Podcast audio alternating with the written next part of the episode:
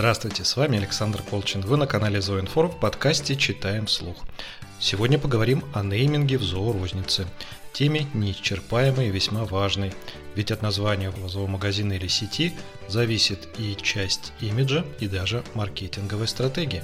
Статья опубликована на сайте Зооинформ в рубрике «Тренды», и там вы сможете познакомиться с полным ее вариантом.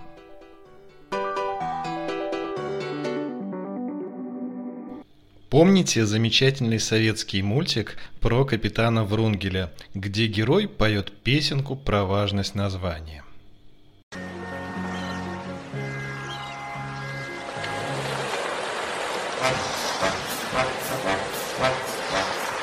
В море синим, как в аптеке, все имеет суть и вес. Кораблю, как человеку, имя нужно позарез. Имя вы не зря даете, я скажу вам наперед, как вы яхту назовете, так она и поплывет. Как вы яхту назовете, так она и поплывет. Как вы яхту назовете, так она и поплывет. Хотели как лучше, но получилось, как всегда, участвовать в регате в Рунгелю пришлось не на победе, а на беде. И каких только приключений не пережил экипаж. А вот с какими названиями наши зоомагазины участвуют в конкурентной гонке за покупателя в неспокойном мире зообизнеса, и есть ли здесь свои тренды, приносящие удачу и деньги, давайте посмотрим. Почти в каждом городе мы найдем магазины, часть названий которых прямо говорит об их принадлежности к миру зооиндустрии и, по мнению владельцев торговых точек, сразу объясняет покупателю профиль работы торговой точки и все ее приоритеты. Зоомир, зооярмарка, зообазар, Планета Зоо или Лига Зоо. Среди наиболее известных с приставкой Зоо, Зоопарк, Зоопассаж, Зоолавка, Зооград, Зоомаг, Зоомагия, Зоорай, Зообум, Зоогалерея, Зоолиния, Зооландия, Зооном, Зоосфера и многочисленные вариации от зоолога до зоологики. А то и просто не мудрствуя лукаво, просто зоомагазин.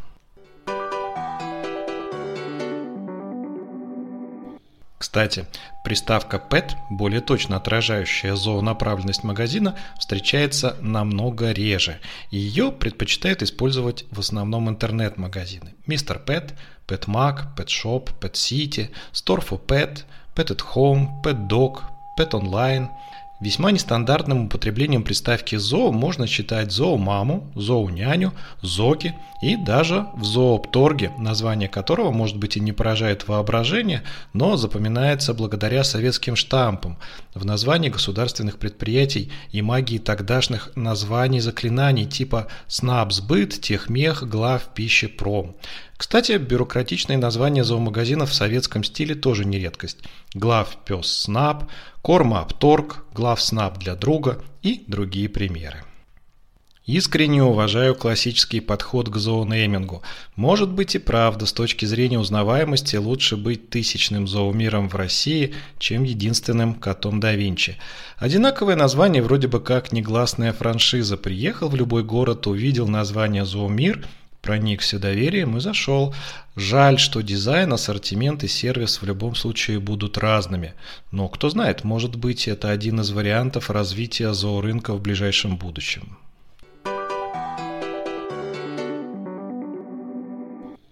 Кот и пес пес и кот, ну или хотя бы котопес, это тоже must-have зоонейминга. Среди популярных, но весьма стандартных «Живая планета», «Живой мир» и «Живой уголок». Далее по частоте выбора владельцами зоомагазинов следуют любимчик и питомец. Весьма много в зообизнесе друзей, друг, дружок, лучший друг, верный друг, три друга, Любят предприниматели не только питомцев целиком, но и также по частям. Четыре лапы, лапочки, лапы, уши и хвост, лапки-царапки, усатый, полосатый, крылья, лапы, хвосты. Кстати, российский одноименный мультик сильно повлиял на зоонейминг. Четыре с хвостиком, главное хвост, наши лапы, рыжий хвост, сытая морда, мокрый нос, коготок, сами с усами и тому подобное. Особый цимус игра слов в составе одного названия. Лап – усики, лап – ушки, хвост – ушки.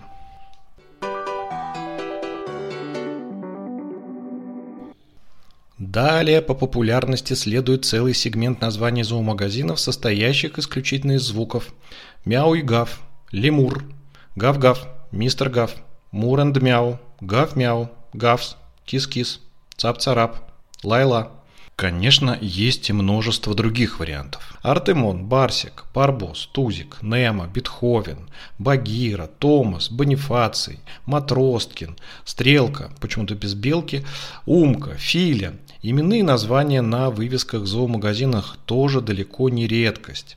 Иногда животные объединяются даже в небольшие компании. Видимо, так легче привлекать внимание э, к зоомагазину. Два жирафа, три бобра, два кота и три кота.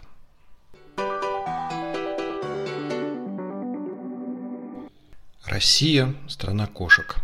В ней живет более 34 миллионов этих милых созданий. Поэтому значительная часть зоомагазинов названа не без их упоминания. Сегодня на просторах зоорынка работает кот-кокос, котенок Гав, котик, кот в сапогах, кот-обормот, кот Васька, кот Леопольд, кот на диване, кот Филимон, рыжий кот, сытый кот и знаменитый переходитель дорог черный кот, которому, как известно из песни, всегда не везет.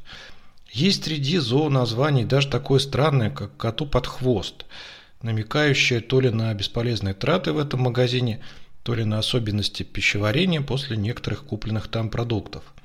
Есть среди магазинов знаменитый в нашей речи Ёшкин кот, родом из Ешкар-Олы, где ему поставлен маленький, но симпатичный памятник – Естественно, есть и Кошкин дом. Куда же без него? Владельцев такого названия не смущает трагичность истории, которую рассказал про кошачью недвижимость Самуил Маршак.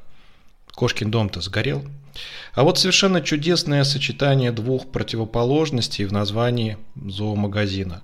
Дра-кошка и несколько фантазий на кошачью тему типа Гла-Мурка, Кисяпыч и Пипи-котик –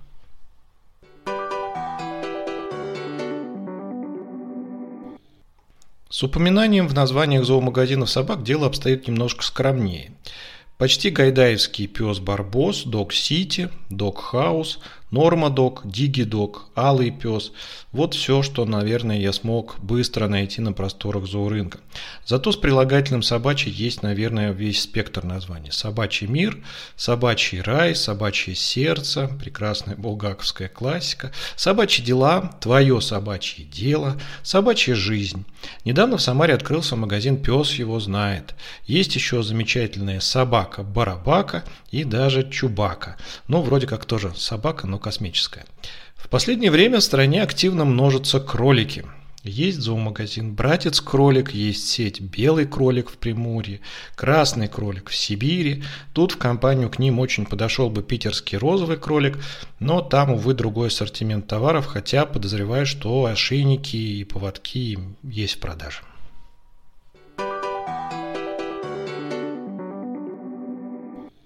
А теперь посмотрим на оригиналов и маргиналов зоонейминга, на тех, кто идет против течения и привлекает к себе внимание нетрадиционными названиями. Одно время громко обсуждали зоомагазин «Сукин сын», которому известный кормовой бренд сделал входную группу и вроде как прилип к не очень приличному названию. Не могу сказать, существует ли этот магазин сейчас, но в историю зоонейминга он записан огромными буквами. Звучно смотрится и название Э, магазина «Тварь Божья». Есть определенный энергетический посыл в названиях «Дай лапу», «Ко мне», «Звери поели». Необычно смотрится «Острый нюх», «Йорки из Нью-Йорка», «Зверье мое», «Зверушка». А вот название «Братья наши меньшие», «Счастливый питомец» – это скорее свидетельство творческого кризиса в нейминге.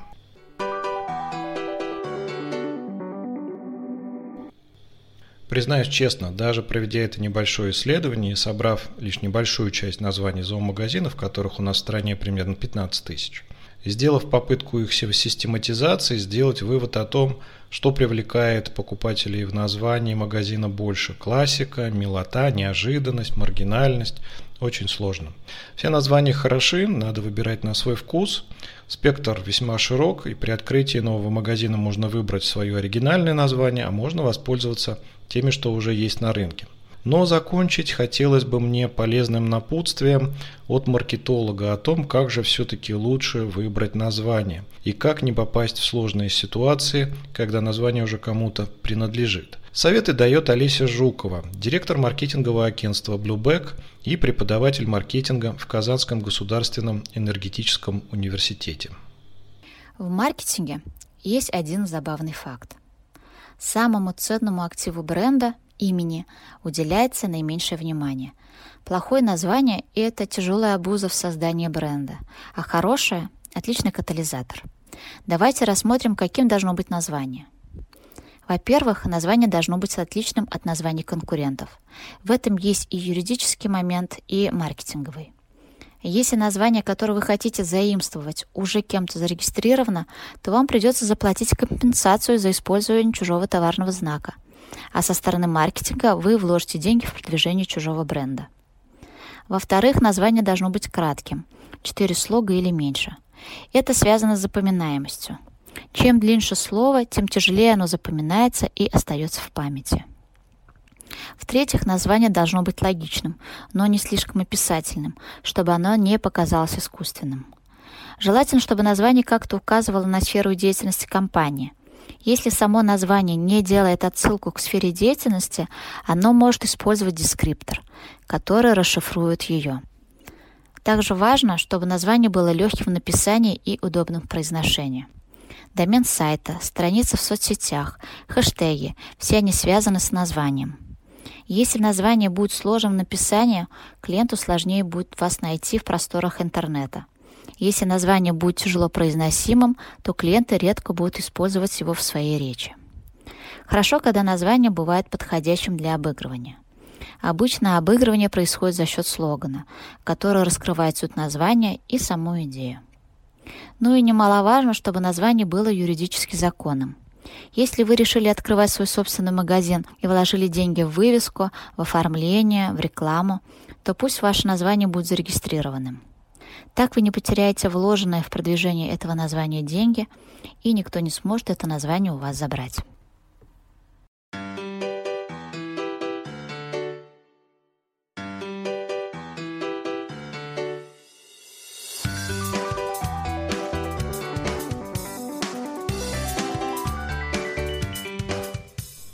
Спасибо вам за внимание, Олесе за советы.